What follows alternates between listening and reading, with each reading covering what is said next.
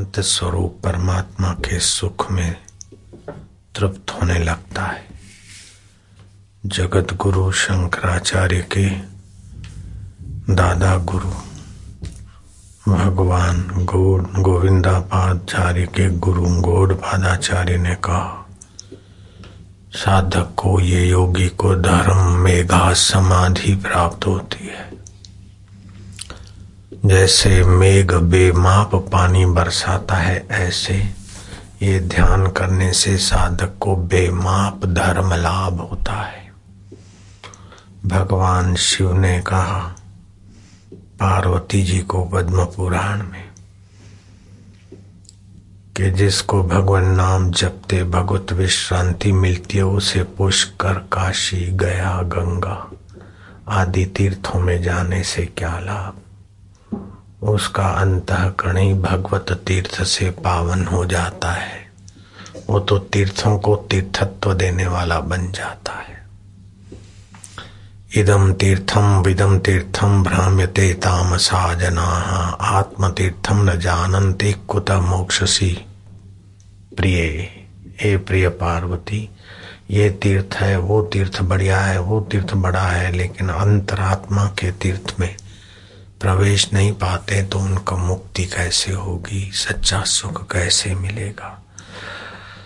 वासनाएँ कैसे घटेगी? मोह निशा से कैसे जगेंगे?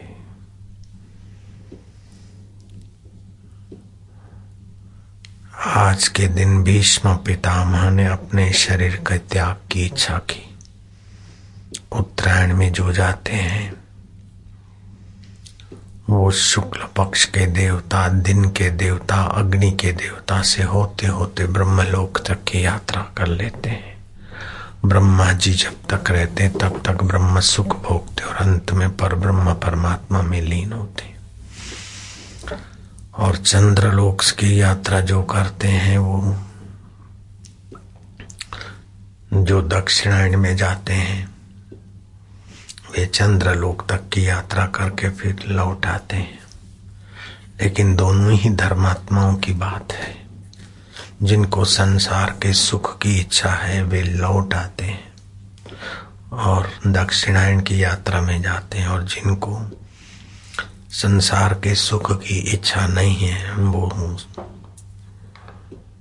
उर्दलोक में, अर्थात ब्रह्मलोक में जाते हैं।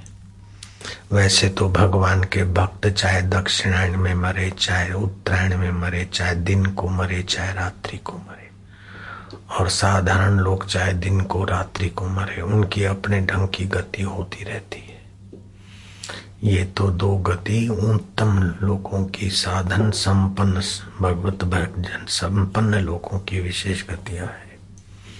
उसमें भी एक वासना रहित और दूसरा संसार की इच्छा दिल में सहित वाला तपस्वी दानी जो की जाता है। भगवान का भक्त चाहे दिन को, रात को, कृष्णायन, चंद्रायन, मृत्यु तो सदा होती रहती है। सभी भीष्म की नाई अपनी मृत्यु, इच्छा मृत्यु के वरदान से संपन्न नहीं है और सभी इतना इंतज़ार करके उत्तरायण के बाद मरे, उत्तरायण के कि इस भीष्म जी उत्तरायण का इंतज़ार क्यों किए? वे तो धर्मात्मा थे।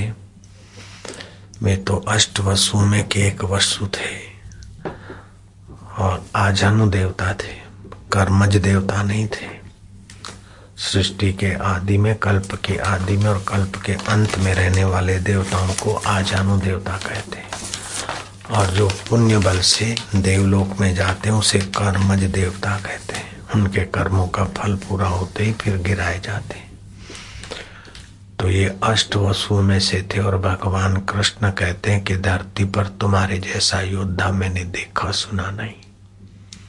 तुम वेद वेदांत के जानकार हो। हज़ारों स्त्रियों के बीच रहकर भी तुमने ब्रह्मचर्य व्रत का पालन किया है। तुम नीति के निपुण हो, कर्तव्य परायण हो भगवान श्री कृष्ण जिसकी प्रशंसा करते हो, कृष्ण जिनके ध्यान में मग्न हो जाते ऐसे भीष्म को उत्तरायण की प्रतीक्षा क्यों करनी पड़ी? ये शंका हो सकती है। तो इसका समाधान ये है कि छह महीना देवताओं का दिन होता है। आपके छह महीने बीतते तब देवताओं का एक दिन बीतता है और अपने छह महीने बीतते तब देवताओं की रात होती है। तो उनको तो अपने देवलोक में जाना था। अब उत्तरायण के पहले दक्षिणायण में जाए तो वहाँ रात है, दरवाजे बंद है तो बाहर प्रतीक्षा करनी पड़ेगी। वहाँ बाहर प्रतीक्षा करनी पड़े इसकी अपेक्षा। धरती पर ही रहे श्री कृष्ण के दर्शन सत्संग लाभ होता रहेगा। और शरीर के कष्ट को देखते हुए तपस्या भी हो जाएगी। ऋषि मुनियों का आना जाना भी बना रहता था। इसलिए उन्होंने इच्छा मृत्यु का उपयोग करके शरीर को रोक रखा था। वैसे भक्तों को, तत्ववेताओं को, ज्ञानियों को अपने अपने संस्कार के अनुसार गतियाँ मिलती रहती है। भगवत गीता के आठवें अध्याय का चौबीसवा श्लोक है अग्निर्ज्योतिरह शुक्ल षडमासा उत्तरायण, तत्र प्रयाति गच्छन्ति ब्रह्म विदो जना। जिस मार्ग में प्रकाश रूप अग्नि का अधिपति देवता दिन का अधिपति देवता, शुक्ल पक्ष का अधिपति देवता और छह महीनों वाले उत्तरायण का अधिपति देवता है। उसमें शरीर छोड़कर उस मार्ग से गए हुए ब्रह्मवेता ब्रह्म लोक को प्राप्त होकर पीछे ब्रह्मा जी के साथ ब्रह्म परमात्मा में विलय हो जाते हैं। यहाँ शरीर छोड़ने के बाद उसके सूक्ष्म शरीर को प्रकाश की बहुलता, क्योंकि जब ये सत्व गुणा लाता है, प्रकाश लाता है, प्रकाश की बहुलता वाला अधिष्ठाता देव, उसके प्रकाश एरिया तक ले जाता है। फिर शुक्ल पक्ष के अभिमानी देव, उसको अपनी हद तक से लेकर अपनी हद की आखिरी तक पहुँचा देते ऐसे अग्नि देवता उनको अपने इलाके तक ले जाते हैं। दिन के देवता, शुक्ल पक्ष के अधिपति देवता, उत्तरायण के अधिपति देवता अपने अपने लोक से उनको पार करा देते हैं और फिर ब्रह्म लोक तक पहुँच जाता है वो जीव। ब्रह्मा जी के ना ही सारा ब्रह्म सुख भोगने की उसे भोग भोगने की देवताओं से बहुत ऊँची स्थिति होती है और पुण्य क्षीण नहीं होते और वहाँ जब ब्रह्मा जी सृष्टि का लय होता है तो आखिरी में सहज उपदेश देते हैं।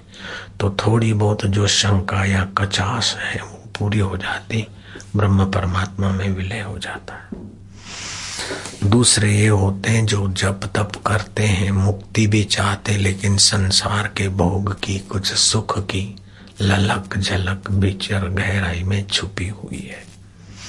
धूमो रात्रि तथा कृष्ण, षडमासा उत्तरायण, षडमासा दक्षिणायण, तत्र चंद्र मशीर ज्योतिर योगी प्राप्य निवर्तते। जिस मार्ग में धूम का अधिपति देवता, रात्रि का अधिपति देवता, कृष्ण पक्ष का अधिपति देवता और छह महीनों वाले दक्षिणायन का अधिपति देवता। शरीर छोड़ने वाले को अपनी अपनी एरिया से चंद्रलोक में ले जाते हैं। उस मार्ग से गया हुआ योगी सकाम मनुष्य चंद्रमा की ज्योति को प्राप्त होकर फिर समय पाकर आकाश मार्ग में आता है और आकाश मार्ग से फिर बादलों के द्वारा अन्न में आता है। अन्न के द्वारा, पुरुष में आता है और पुरुष के द्वारा नारी जाति में जाकर गर्भ धारण करता है। और उसमें भी अगर उसके कर्म साथ नहीं देते तो गर्भाधान से गिरकर नालियों में बहता है, फिर उठता है। फिर बहता है, कभी उसके संजोग होते तब शरीर धारण करता है। कितनी कठिनाई से मनुष्य जन्म मिलता होगा। और कितना सौभाग्य से श्रद्धा पनपती होगी। और श्रद्धालु तो करोड़ों करोड़ों लोग हैं धरती पर। अरबों अरबों लोग श्रद्धालु है। कोई तामसी श्रद्धा वाला है तो भूत, प्रेत, डाकिनी साकिनी मोहन, मारण अला बला में फंसता है। वो भी श्रद्धालु तो है। लेकिन तामसी श्रद्धा है। कोई राजसी श्रद्धालु है। कर भला हो, भला या दान दे, वहीं भविष्य में मिले। यश के लिए दान करा भूख के लिए दान करा, स्वर्ग के लिए दान, पुण्य सेवा किया। ये राजसी श्रद्धालु है। कोई सात्विक श्रद्धालु होते कि भगवान की प्रीति के लिए सत्कर्म करते, दान पुण्य करते हैं। और उसमें भी श्रद्धालु में दो प्रकार होते हैं। एक साकार श्रद्धालु अपने अपने इष्ट देव की प्रीति के लिए सेवा, कार्य, भजन करते हैं। दूसरे निराकार ब्रह्म की प्रीति, परमात्मा तत्व की प्रीति के लिए करते हैं। ऐसे सात्विक श्रद्धालुओं में भी दो विभाग हो जाते हैं। एक होता है कि जो कुछ भोगेंगे और मिला है, वो छूट जाएगा फिर भी मिलेगा, छूट जाएगा।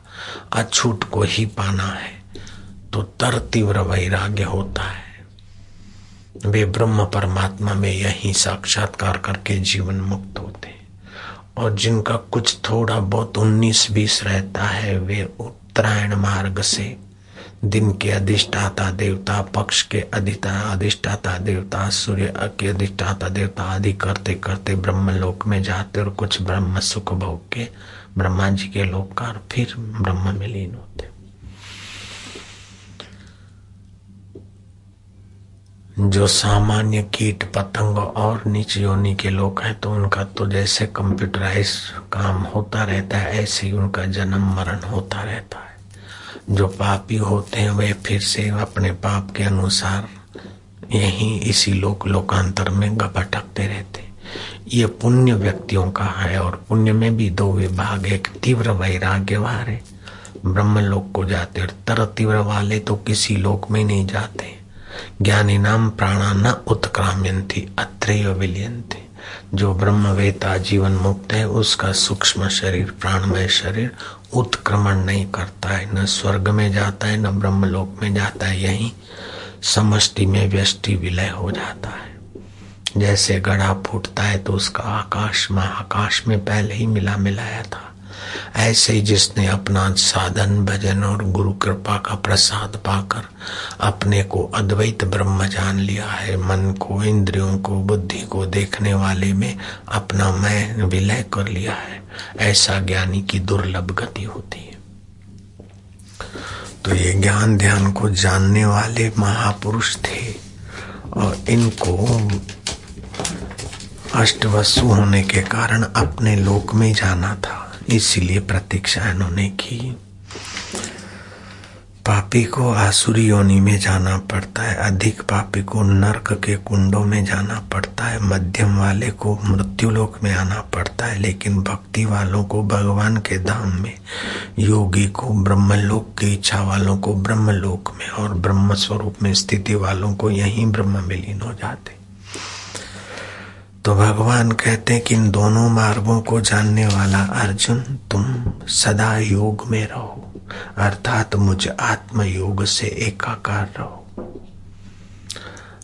आ जन्म भुवनान लोका पुनरावर्तिनो अर्जुन, माम उपंत्य कौनते पुनर? फिर पुनर्गमन नहीं होता है। तो भगवान का जो माम है, वो अपना ही आत्मा माम है। उसमें जिसकी स्थिति होती है, उसको पुनर्जन्म नहीं होता है। ऊर्धस्त गच्छन्ति सत्वस्था मध्यस्तिष्ठन्ति राजसा।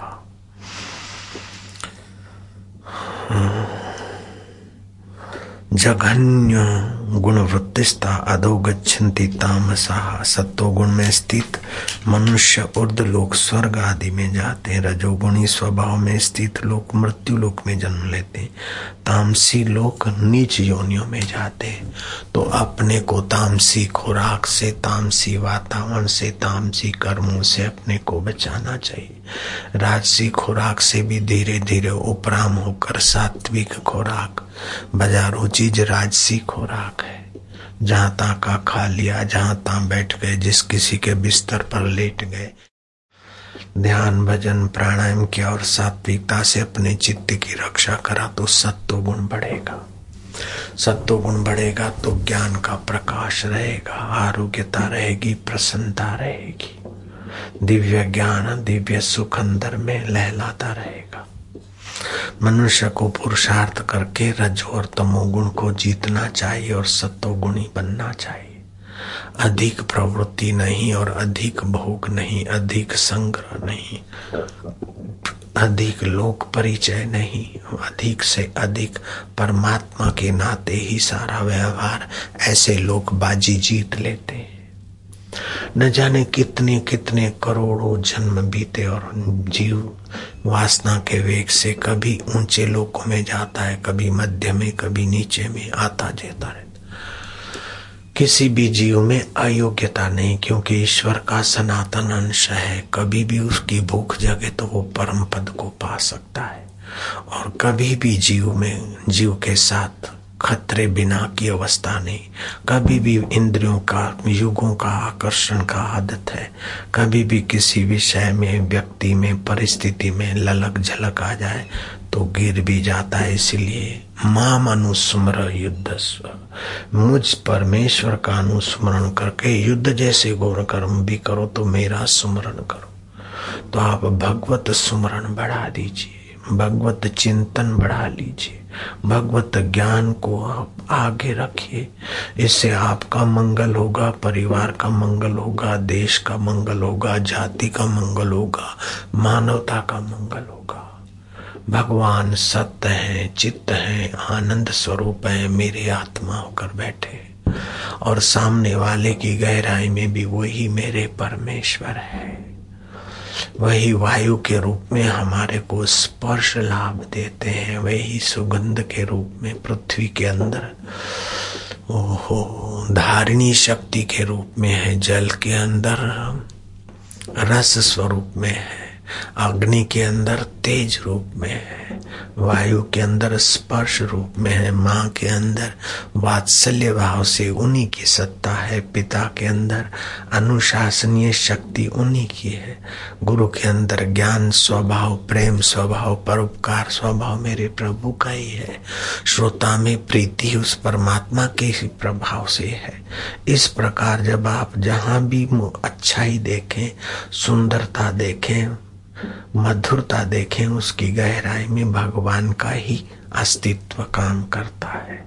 कोई भी जड़ वस्तु में अपनी सत्ता या सौंदर्य नहीं है, चेतन की सत्ता से ही खिले। चेतन की सत्ता से ही इसमें आकर्षणी शक्ति है और चेतन की सत्ता से मेरी आँखें देखती है, मन सोचता है, बुद्धि ग्रहण करती है। तो जहाँ था उस चैतन्य परमात्मा की सत्ता को समझकर स्वीकार करे और उसकी स्मृति करे। भगवान का होना तो है ही है। भगवान कहीं दूर नहीं है, भविष्य में मिले ऐसे नहीं है। अब भी इस समय मेरी जीव मेरे से दूर है, मेरे परमात्मा मेरे से दूर नहीं और आपसे भी दूर नहीं। आपका हाथ आपसे दूर है, आपका पैर आपसे दूर है, आपका हृदय आपसे दूर है, लेकिन आपका प्रभु आपसे दूर नहीं। हाजरा, हजूर, जागंदी, जोत, आदि सत्य जुगात सत्य है, भी सतो से भी सत्य ऐसे परमात्मा, सो साहिब सदा हजूरे, अंधा जानत ता को दूरे, जिसकी वासना से अखियाँ चौंधा गई है। वो देखने वाली, सुनने वाली संसार की चीज़ों को हचना जुड़ देखता है, लेकिन जिससे दिखती है और बनती है, उसको गायब समझता है।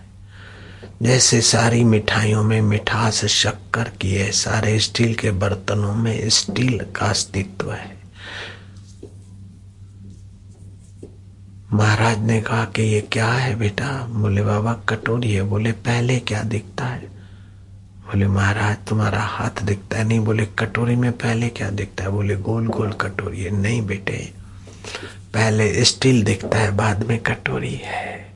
ऐसे ही सभी चीज़ों में पहले ब्रह्म परमात्मा की सत्ता है, बाद में वो व्यक्ति है, फलाना है, डिंगना है।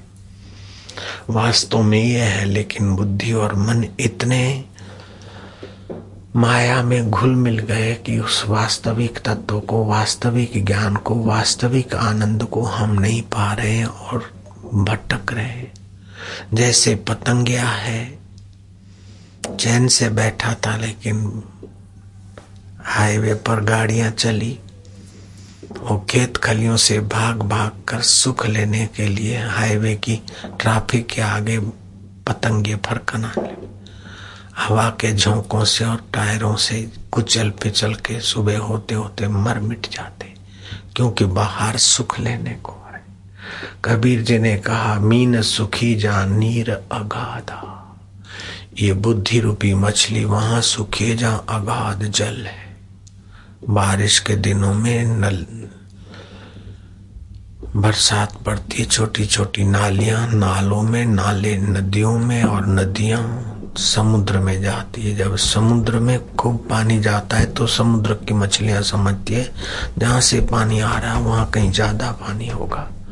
वे समुद्र की मछलियाँ नदी में आ जाती है और आगे चलते चलते नदी वाली नालों में आ जाती और नाली वाली मछलियाँ नालों वाली छोटी छोटी नालियों में और पोखरों में आ जाती और बरसात की धारा बंद होती है, छटपटा के परेशान होती है। ऐसे ही हम आत्मसागर में रहते हैं।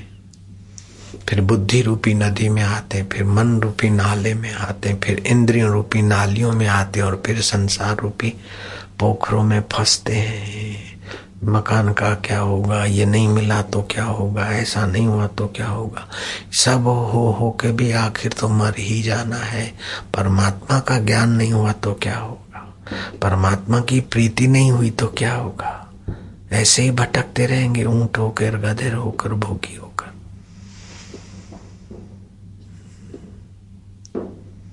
देव ऋषि नारद जी गर्मियों के दिन में पीपल के नीचे पानी पीकर बैठे ही थे तो इतने में एक कसाई का युवक छोरा कुछ बकरे ले जा रहा था बाज़ार से। उसमें से एक बकरे ने दुकानदार कहीं पास में गया था।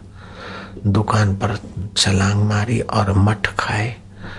पास का दुकान वाला युवक भागता हुआ आया और बकरे का कान पकड़ के धाड़ धाड़ दो तीन जमा दिए गुस्से और बकरा तो मठ तो बाहर आ गए। नारद के चित्त पर चोट लगी। गंभीर होकर ध्यानस्थ हो गए और एकाएक नारद जी ज़ोर से हंस पड़े। उनके शिष्य तुम्बरू ने हाथ जोड़कर प्रार्थना की कि, गुरुवर, आप जीव की पीड़ा देखकर गंभीर हो गए थे। फिर ध्यानस्थ होकर आप एकाएक हंसे। नारद जी ने कहा छोड़ो ये कर्मों की गति, संसार की वासना का खेल देख कर हँसी आती भगवान की माया अरे प्रभु जी, बताओ तो कृपा होगी। बोले, यही जो बोर्ड लगा है सगाल चंद सेठ, ये खुद सेठ, अभी उसका बेटा मालिक बन गया। इस सेठ की दो दो दुकानें और बेचारा मुट्ठी भर मट मठ खा नहीं सका। दो दो, तीन तीन गुस्से लगे। मेरा मकान, मेरा बेटा, मेरा मेरा जिससे करता उस परमात्मा को भूल गया तो बकरा बना है मैं मैं मैं मैं मैं, मेरा मैं, मेरा। वो कान पकड़ के कसाई को थमा दिया कि तेरे बाप ने मठ खाए तो मैं ध्यान किया तो देखा कि कसाई का बाप बकरा नहीं है, इसी छोरे का बाप है। इतना सारा दे गया, फिर अपने बाप को बेचारे को दो मुट्ठी मठ खाने से दो चार गुस्से लगाए और कसाई को बोला कि इसकी मुंडी मेरे को पहुंचनी चाहिए, नहीं तो तेरी खबर ले लूँगा। कसाई ने कहा, ज़रूर साहब, ये इसको हलाल करेंगे कल फजर को मुंडी आपके यहाँ पहुँचा दी जाएगी। कैसी है कर्म की गति? कब तक बेटों के लिए, कब तक पति, पत्नी और संसार के लिए? उनके लिए करो मना नहीं लेकिन प्रभु के नाते करो, प्रभु की प्रसन्नता के लिए करो, प्रभु के ज्ञान के लिए करो, प्रभु के माधुर्य के लिए करो। अंतर आत्मा। आत्म तृप्त मानवा, तस्य कार्यम न विद्यते। अपने आत्म परमात्मा में तृप्ति लाओ। जो भगवान को सगुण साकार शिव जी को अथवा विष्णु को अथवा राम जी को या और देव को, पितरों को, जिनको जो ध्याते हैं वे अपने साधन बल और चिंतन बल से उन्हीं की गति को पाते हैं। भूत प्रेतों को जो ध्याते तामसी श्रद्धालु, वो भूत प्रेत हो जाते यक्षों को ध्याने वाले यक्ष की योनियों में जाते गंधर्व और किन्नरों से संबंध रखने वाले गंधर्व और किन्नर बनते और मेरा और इनका क्या होगा? सोचते सोचते जाते हैं तो फिर वहीं आकर जन्म लेते संत कबीर ने एक किसान को बोला कि अब तुम बढ़, जरा अपनी मोह माया मिटाओ, सत्संग में आया करो। बोले, बाबा, छोकरे की शादी होते ही मैं आ जाऊँगा। शादी हो गई। मैंने मैं थे वर्ष बीते, कबीर ने कहा आ जाओ। बोले, अभी पोता आने की आश है। पोते का मुखड़ा देख कर आऊँगा। फिर कबीर जी आए, बोले, अब पोता भी आ गया। बोले, महाराज, फिर भी थोड़ा दिन और रहे, फिर आएँगे सत्संग।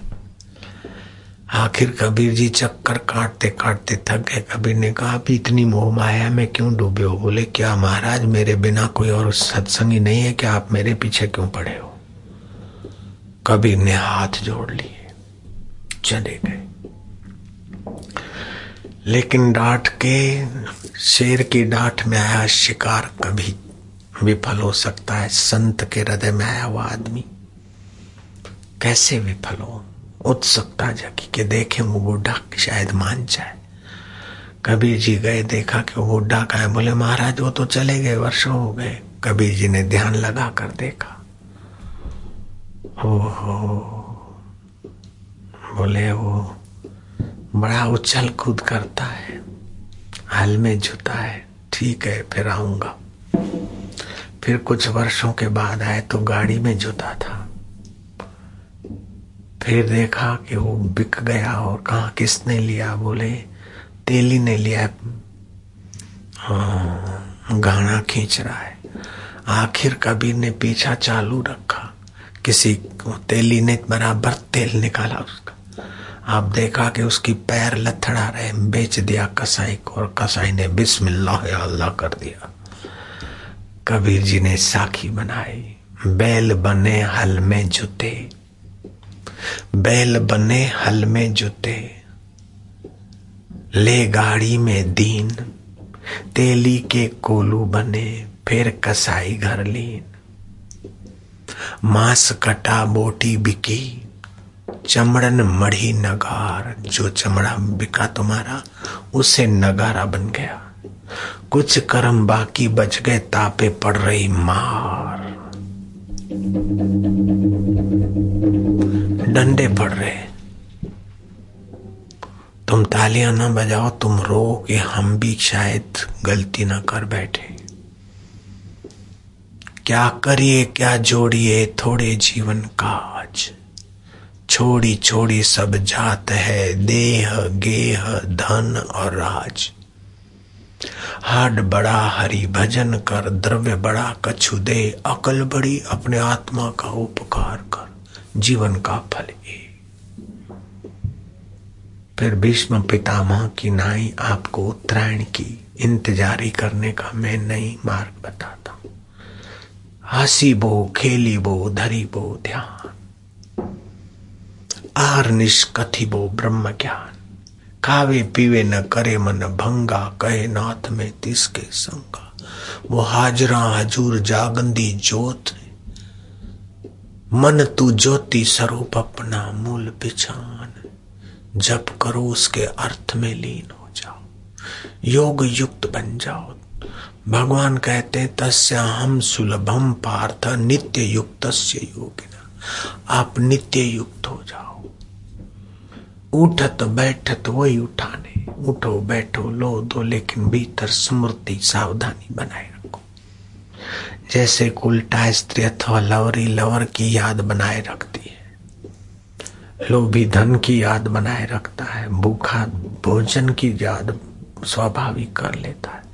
गर्भिणी को आठ, नौ महीने का गर्भ हो गया तो उसकी स्मृति बनी रहती। ऐसे अपने परमात्मा स्वभाव की स्मृति जरा जरा बात में झूठ ना बोलो। जरा जरा बात में अपना तबाही मत करो। जरा जरा बात में गिड़गिड़ाओ मत। जो होना है, सो होना है, जो पाना है, सो पाना है, जो खोना है, सो खोना है, सब सूत्र प्रभु के हाथों है। नाहक पाप का बोझ चढ़ा काय को करो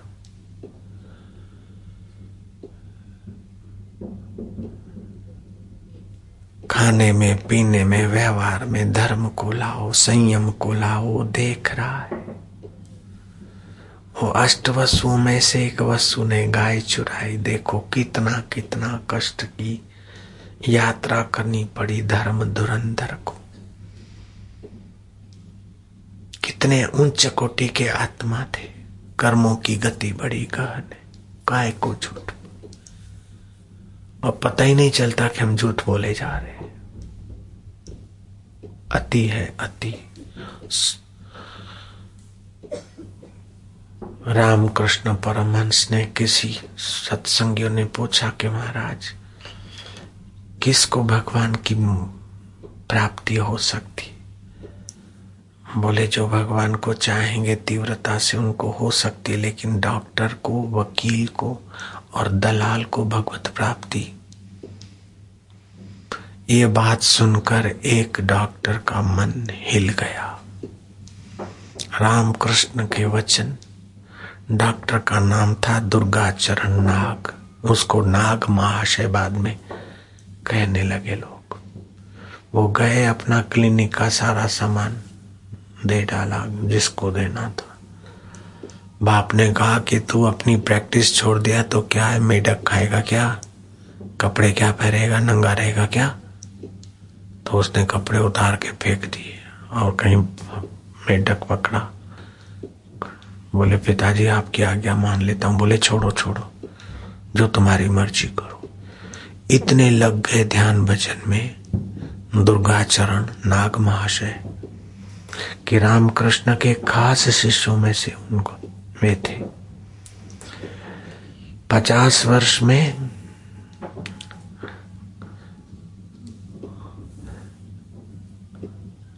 अर्धोदया उत्सव आता है गंगा जी का। लोग गाँवों से गंगा किनारे जाते अर्घ्योदय उत्सव मनाने को वे दक्षिणेश्वर से अपने गाँव गए। तो कुटुंबियों ने कहा, कैसा मूर्ख है? लोग तो घर बार गाँव छोड़कर गंगा किनारे जाते और तुम दक्षिणेश्वर, रामकृष्ण का इलाका, गंगा का किनारा छोड़कर अपने गाँव में आए। बोले, मन चंगा तो कठोती में गंगा। यही गंगा माँ आ जाएगी गाँव में। लोग नहीं पहचान पा रहे थे, लेकिन भगवान अपने भक्त को कैसे चमका दे, जैसे भीष्म की योग्यता पर भगवान ने वरदान बरसा दिए कि तुम्हारा यश स्थायी रहेगा। तुम्हारे धर्म और प्रतिष्ठा और ज्ञान का लोक अनुशीलन श्रवण, मनन करेंगे उनके पाप, ताप मिटेंगे। भीष्म पितामह का ज्ञान प्रशंसनीय है। लेकिन भीष्म को जब कृष्ण ने कहा कि को आप उपदेश दो तो श्री कृष्ण को हाथ जोड़कर भीष्म जी कहते हैं कि देव, जैसे इंद्र के आगे कोई स्वर्ग का वर्णन करना चाहे ऐसे ही आपके आगे मैं धर्म का वर्णन करूँ, धर्म के आधारभूत अधिष्ठान तो आप ही हो। बाणों की पीड़ा से शरीर का बल क्षीण हो गया है। जीव तालू में सुखी सुखी सी हो गई और मैं आपके इस माया लीला को जानता हूँ, आप परात पर ब्रह्म प्राणी मात्र के अधिष्ठान। मैं उपदेश क्या दू? तब कृष्ण ने कहा, महामना, भीष्म जी, मेरी कृपा से आपकी सारी पीड़ा चली जाएगी और आपकी बुद्धि में दिव्य ज्ञान का संचार होगा। आपका स्वास्थ्य सुंदर हो जाएगा। और आपकी बुद्धि जो कुंठित सी हो रही पीड़ा के कारण स्मृति जो कुंठित हो गई, सारी की सारी दिव्य होगी। इस प्रकार वरदान देकर युधिष्ठर सहित श्री कृष्ण शाम को चले गए। दूसरे दिन आए और कृष्ण ने पूछा, पितामह, आपकी रात तो सुखमय बीती। बोले, बहुत मंगलमय। प्रभात भी आपके मंगल स्वभाव में शांत में अब मुझे धर्म, हस्त मलकवत धर्म के रहस्य प्रकट हो रहे भूत और भविष्य और वर्तमान मेरे सामने आँखों के आगे। केशव में राजनीति धर्म नीति और सारी नीतियों में निपुणता का ज्ञान तुम्हारी कृपा से प्राप्त। और वही ज्ञान युधिष्ठर को निमित्त बनाकर महाभारत में भीष्म पर्व के नाम से है, अवसर मिले तो पढ़ना, पढ़ाना सुन। बहुत बड़ा सुंदर दिव्य ज्ञान है, चित्त भगवान में लग जाए। चित्त पावन हो जाए हरि कथा में, हरि के ज्ञान में। जो पहली बार आए, उनको हम सलाह देते हैं कि भगवान का भक्ति तो करोगे, लेकिन भगवान का स्वरूप जाने बिना आपकी भक्ति रोती रहेगी। भागवत में कथा आती है कि भक्ति अपने दो बेटों को लेकर रो रही है, क्योंकि भक्ति तो पुष्ट हो गई तीर्थ में, लेकिन ज्ञान और वैराग्य तो मूर्छित है। इसका मतलब आपकी भक्ति को सबल करना है तो उसके ज्ञान और वैराग्य की मूर्छा हटाओ। जिसकी भक्ति करते हो उस परमेश्वर का ज्ञान। परमेश्वर क्या है, कैसे हैं हमारे साथ कैसे हैं और सर्वव्यापी कैसे हैं और कैसे मिलते हैं। जिनको मिले हैं, उन्होंने भगवान की स्तुति की है। वो स्तुति भागवत में से और ग्रंथों में से संकलित करके भगवान नाम स्तुति नाम का पुस्तक छोटा सा बना है। नारायण स्तुति का। जो नर नारी का आयन आत्मदेव है, उसकी स्तुति का पुस्तक है। वो थोड़ा सा पढ़े और जहाँ मन शांत हो जाए तो फिर पढ़ने में न लगे, फिर मन इधर उधर जाए थोड़ा पढ़े। इससे आपके अंदर में भगवान के स्वरूप के ज्ञान में गति होगी। तो ज्ञान पुष्ट होगा। भक्ति के दो बेटे ज्ञान और वैराग्य। और दूसरा जगत की नश्वरता देखिए। शमशान में देखिए क्या मुर्दे का मन से मुर्दा शरीर को चिंतन करने से काम विकार से रक्षा होती है। अथवा तो चमड़े बिना के शरीर की कल्पना करने से काम विकार से रक्षा होती है। स्त्री है तो पुरुष के शरीर को और पुरुष है तो स्त्री के शरीर को मन से चमड़े बिना का देखे। नाक ऊपर उठाकर मन से देखे तो लीट भरी है। दांतों में थूक और मरे हुए बैक्टीरिया के सिवाय क्या है? कानों से खुरेद निकलती और आँख से कीचड़ निकलती। नाक से लीट निकलती है सबका अनुभव है। मुँह से थूक और कफ निकलता है। रोमकूप से पसीना गंदा निकलता है और श्वासोश्वास से गंदा वायु निकलता है। नीचे के अंगों से दो बम्बों से मल और मूत्र निकलता है। दो खड़ी हड्डियाँ हैं, कुछ आड़ी हड्डियाँ मांस के लोचे हैं, रगों से बंधे अंदर मल भरा है, मूत्र भरा है, वात भरा है, पित्त भरा है, कफ भरा है, विकार भरे फिर भी ये शरीर सुंदर और प्यारा लगता है तो उस प्यारे की चेतना पर मैं बलिहार जाऊँ। बच्चे का सौंदर्य देखकर उसके गालों को चूसो या चटको मत। बच्चे के रूप में तेरा सौंदर्य निखार रहा है। युवती और युवक के रूप में तेरा सौंदर्य है और वो तू मेरा आत्मा होकर बैठा है।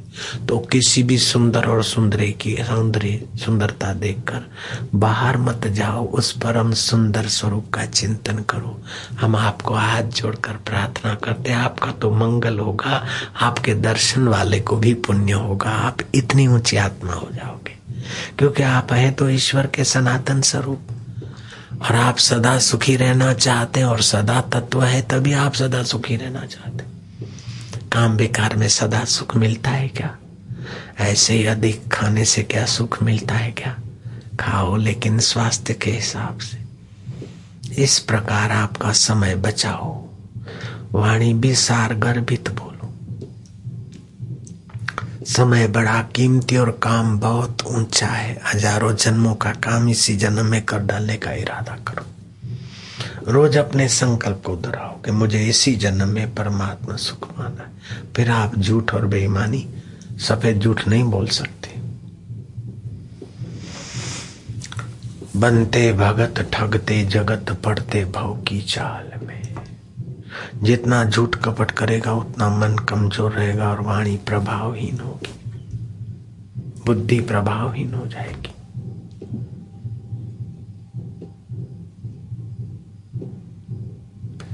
चलते फिर उस गाँव में जहाँ नाग महाशय अपने रूम में पूजा कर रहे हैं, भजन कर रहे हैं। लोग उनके दर्शन के लिए आए। अर्घ्योदय का अवसर है और गंगा जी, मन चंगा तो कठौती में गंगा ये क्या? लोगों को विश्वास नहीं हो रहा था, लेकिन लोग प्रांगण में बैठे थे और वो अर्घ्योदय के दिवस की बात है।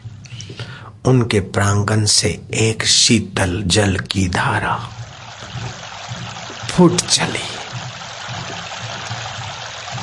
नाग महाशय जय हो नाग महाशय जय हो। रामकृष्ण परमहंस, जय हो जय हो। ये क्या है क्या है लोग दर्शन को उमड़े? ये कैसा तुम्हारा परमेश्वर चैतन्य है?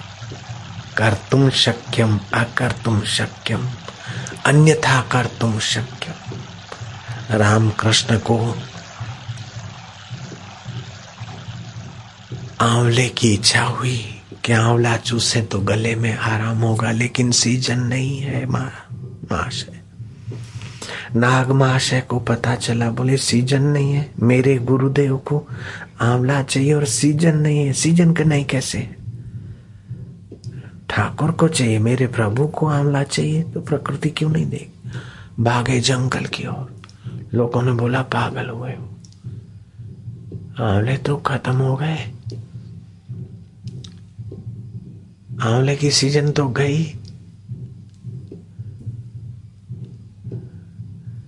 भाई, जनवरी हो तो मिल जाए फेब्रुवरी तो इतना अप्रैल और मई।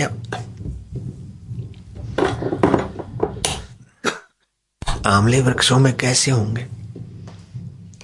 बोले, सुखदेव जी के आगे वृक्ष भिक्षा दे देते तो मेरे लिए नहीं देंगे क्या?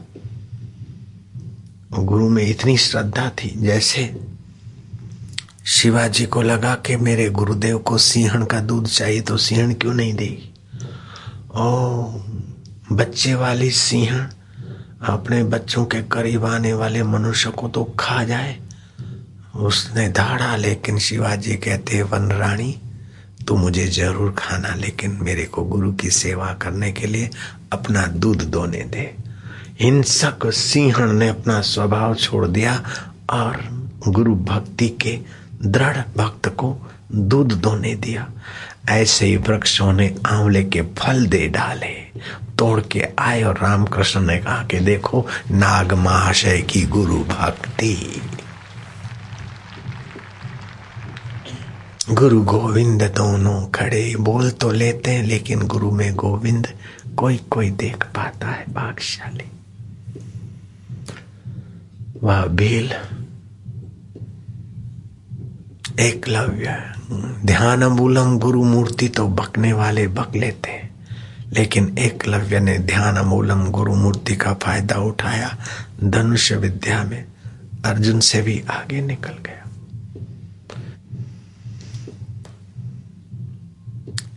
तो उत्तरायण, दक्षिणायण, ये सदा बना रहता है। दिन और रात भी सदा बना रहता है। वासना सात्विक राजसी तामसी वाले लोगों का भी सदा होना रहता है।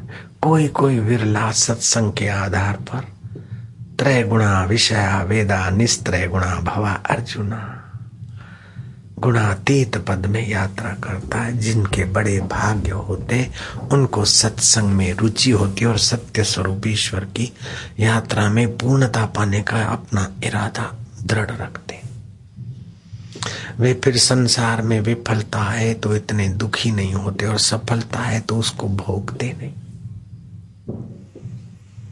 हाँ हाँ सबकी करते हैं, गली अपनी नहीं भूलते, ऐसे कोई विरले होते सदभागी। ऐसे लोग पृथ्वी पर के देव है। देवता तो कर्मज, देवता तो पुण्य का फल भोग कर फिर गिरता है, लेकिन ऐसे लोग तो भगवत प्राप्ति वाले। स्वर्ग को भी लांग कर ब्रह्मलोक तक, और ब्रह्मलोक की भी इच्छा नहीं है तो ब्रह्म स्वभाव श्री कृष्णमय हो जाते शिवमय हो जाते ब्रह्ममय हो जाते। ब्रह्मवेता, ब्रह्मवित्त भवती था की वाणी वेद। भाषा अथवा संस्कृत करत भरम भवचेत ऐसे हो जाते। ऐसे लोगों के लिए, ऐसे ब्रह्मवेताओं के लिए अष्टावकर संहिता में अष्टावकर जनक को कहते दस से तुलना की न जायते। उस आत्म साक्षात्कारी पुरुष की तुलना किससे करोगे? खिद्यो भी न खिद्यते, रुष्टो भी न रुष्यते। रुष्ट होता दिखता है, खिन्न होता दिखता है, फिर भी अंदर में अपने सत्य स्वभाव में झोंका त्यों रहता है। आश्चर्य त्रिभुवन जय। ये त्रिभुवन के आकर्षणों पर विजय पाने वाला महापुरुष आश्चर्य कारक तो आप भगवत स्तुति पुस्तक नहीं हो तो ज़रूर इसको लेना और रोज रोज थोड़ा पढ़ना, रात को भी थोड़ा पढ़ना। मन भगवान के स्वभाव में रम जाए। जिसका ज्ञान होता है ना, उसमें मन रमता है। जैसे कामी को कामिनी का ज्ञान या दर्शन हो गया तो मन रम जाता है। कोई अच्छी वस्तु का सराहना सुनते हो या अच्छी वस्तु को देखते हो तो मन रम जाता है। तो भगवान से अच्छा कौन है? उसको जरा समझो। सारी अच्छाइयों के मूल में भगवत सत्ता है। वो भगवत सत्ता मिलाने वाली भगवत प्रार्थना है। भगवत ज्ञान, भगवत नारायण स्तुति। ईश्वर की और पुस्तक पढ़ो, विकारों से रक्षा होगी। युवा धन पढ़ो, संयम और ओझ बढ़ेगा। जीवन विकास पढ़ते पढ़ाते रहो। जीवनी शक्ति का विकास होगा। जिस घर में सत साहित्य नहीं, वह घर शमशान है। ऐसा स्वामी विवेकानंद बोलते थे कि अपने घर की दीवालों पे लिख दो। सत साहित्य सत्संग देता है। जो सत्संग नहीं करेगा, वो कुसंग ज़रूर करेगा। जो सत्य स्वरूप ईश्वर को प्रीति नहीं करेगा, वो विकारी जीवन में हो। वो बैल बन गया, वो बकरा बन गया, राजा नृग क्रिकेट बन गया, राजा अज, अजगर बन गया। बुद्धिमान तो वे भी थे, धर्मात्मा वे भी थे, लेकिन संसार के सुख की वासना ने उनको नीच गति में ले गए।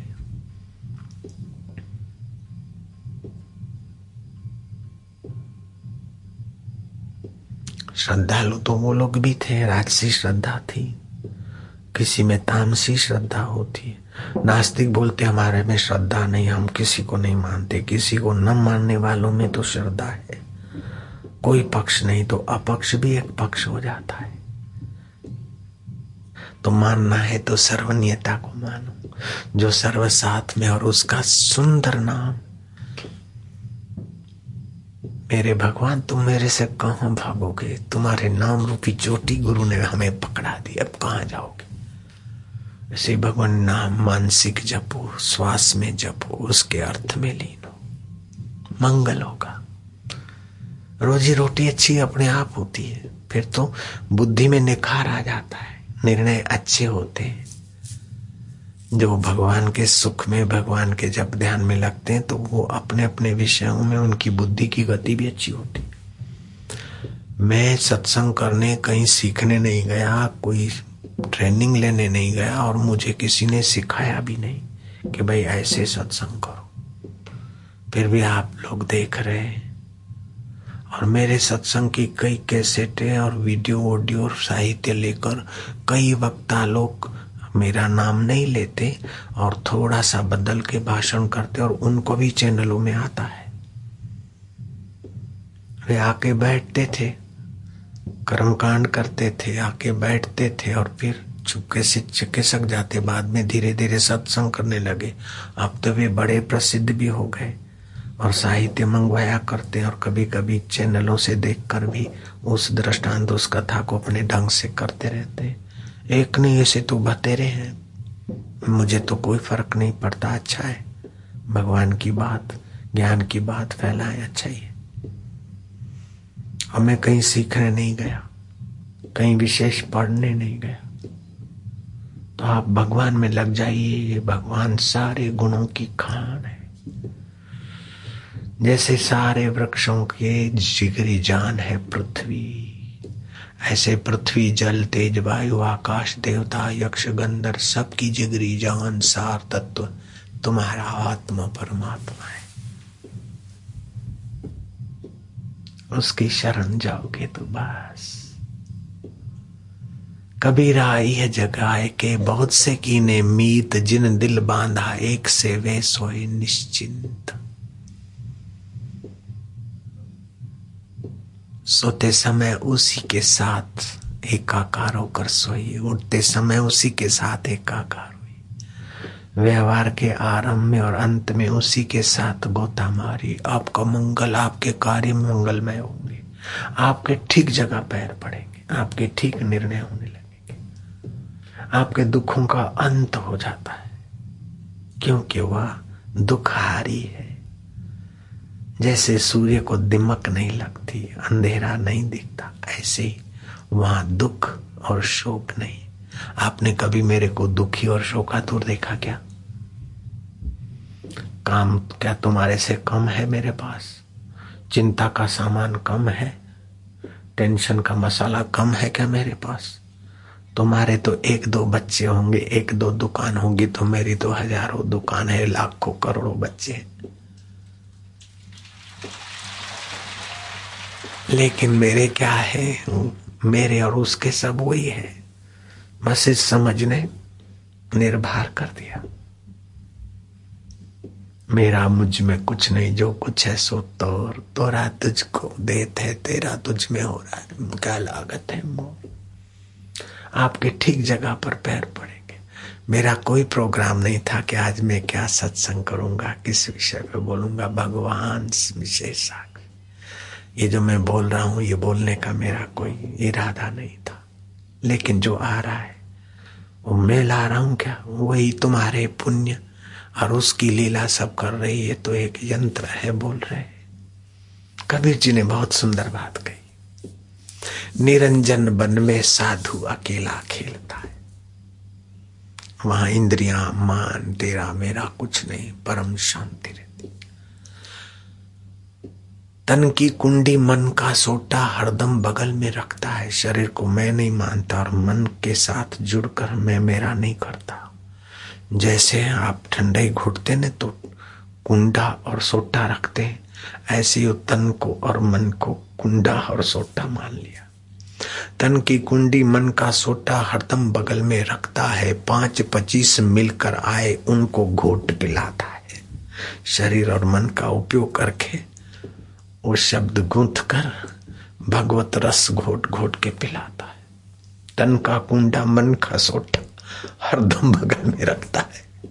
पाँच पच्चीस अब तो पाँच पच्चीस तो क्या बाबा, हज़ारों हज़ारों क्या बाप रे बाप, लाखों लोग कैसे? लाखों लाखों लोग को घोट के पिलाए जाते, एक ही कुंडे में, एक ही कुंडा है, और एक ही मन रूपी सोटा है। तन का कुंडा, मन का सोटा हरदम बगल में रखता है, पाँच पच्चीस मिलकर आए, उनको घोट पिलाता है। निरंजन बन में जहाँ इंद्रिया, अंजन माना इंद्रिया, जहाँ इंद्रियों की पहुँच नहीं, निरंजन बन में साधु अकेला खेलता है। बक्खड़ माथे गौ भी आई, उसका दूध भी लोता है। जब करते, ध्यान करते, प्राणायाम करते, केंद्रों की शुद्धि हो गई और वृत्ति ऊपर पहुँची। तो गहू गौ भी आई, उसका दूध भी लोता है। सुषमणा का द्वार खुला। दाया बाया करके बीच की सुषमणा चली। बखड़ माथे गौ भी आई, उसका दूध विलोता है। माखन माखन साधु खाए छाछ जगत को पिलाता है। तुमको छाछ पिला रहा अब शंका होती कि साधु तो उपकारी होते, दयालु होते। मक्खन लोगों को देना चाहिए। ये तो साधु स्वार्थी हो गए। मक्खन मक्खन साधु खाए छाछ जगत को पिलाता सपरेटा छाछ नहीं है, देह शुद्ध घी, दूध की छाछ में मक्खन के कण होते हैं। सीधा मक्खन हजम नहीं होगा। अभी मक्खन वाली छाछ थोड़ी थोड़ी पीते पीते मक्खन का चस्का आएगा। फिर मक्खन की थोड़ी यात्रा करोगे तो तुम मक्खन मक्खन खाने में भी लग जाओगे। ये वाणी के द्वारा मक्खन के कण आ रहे बक्कड़ माथे गौ भी आई, उसका दूध विलोता है। माखन माखन साधु खाए। हृदय में जो सुख, आनंद, ज्ञान, माधुर्य वो तो अंदर अनुभव की बात।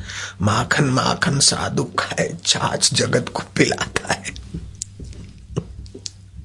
बड़ा मज़ा आता है।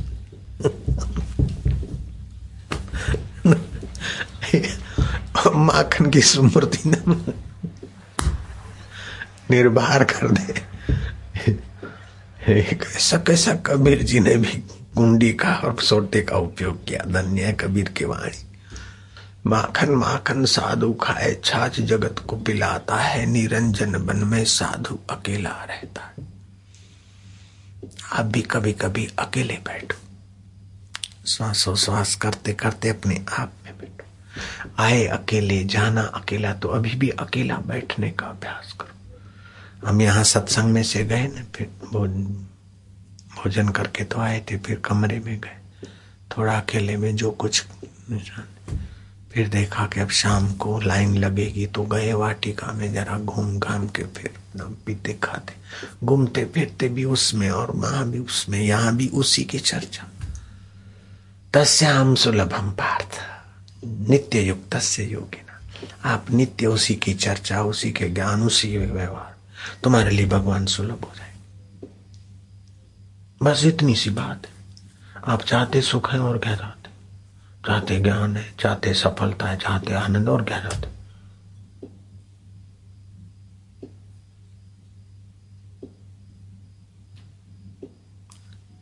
बाकी इसके बिना और कोई उपाय नहीं। पृथ्वी भर का राज मिल जाए तो भी दुख से अंत नहीं। एक पत्नी का दस पत्नी के पति बन जाओ तो भी दुख से अंत नहीं होगा। एक मकान का दस मकान के मालिक बन जाओ, दुखों से अंत नहीं होगा। एक कुर्सी नहीं, दस कुर्सियों के स्वामी बन जाओ, सौ कुर्सियों के। बिनु रघुवीर पद, जिय की जरनी न जाए। भगवत सुख के बिना हृदय की तपन नहीं जाएगी सुख की लालसा नहीं जाएगी। वो दांत और बाल वाली कथा तो प्रसिद्ध है मेरी विदेशी। लवरी के पीछे पड़ा बोले अपन मैरिज करेंगे। चलो रात को यहीं रहता हूँ। हाँ, उस लवरी ने जब सो रही सोने को थी अपने नकली बाल उतारे और दांत की चौकटे निकाली वो भागा। अब दांत नकली देखकर भागा बाल असली नकली देख के भागा। असली भी होते तो कब तक टिकते, वो भी तो झरते और दांत भी तो टूटते, कब तक सुख मिलता? अपना कमर तोड़ प्रोग्राम करके अपने को मूर्छित करना है, जड़ित करना कबीरा कुत्ते की दोस्ती दो बाजू जंजाल, संसार सुख ऐसा है कि मिल भी गया तो भी समय शक्ति हरास करता और नहीं भी मिला तो पीड़ा देता है। कबीरा, कुत्ते की दोस्ती, दो बाजू जंजाल, रीझे तो मुँह चाटे और खींचे तो पैर काटे। इसीलिए प्रभु की प्रीति, प्रभु की दोस्ती कर ओम शांति।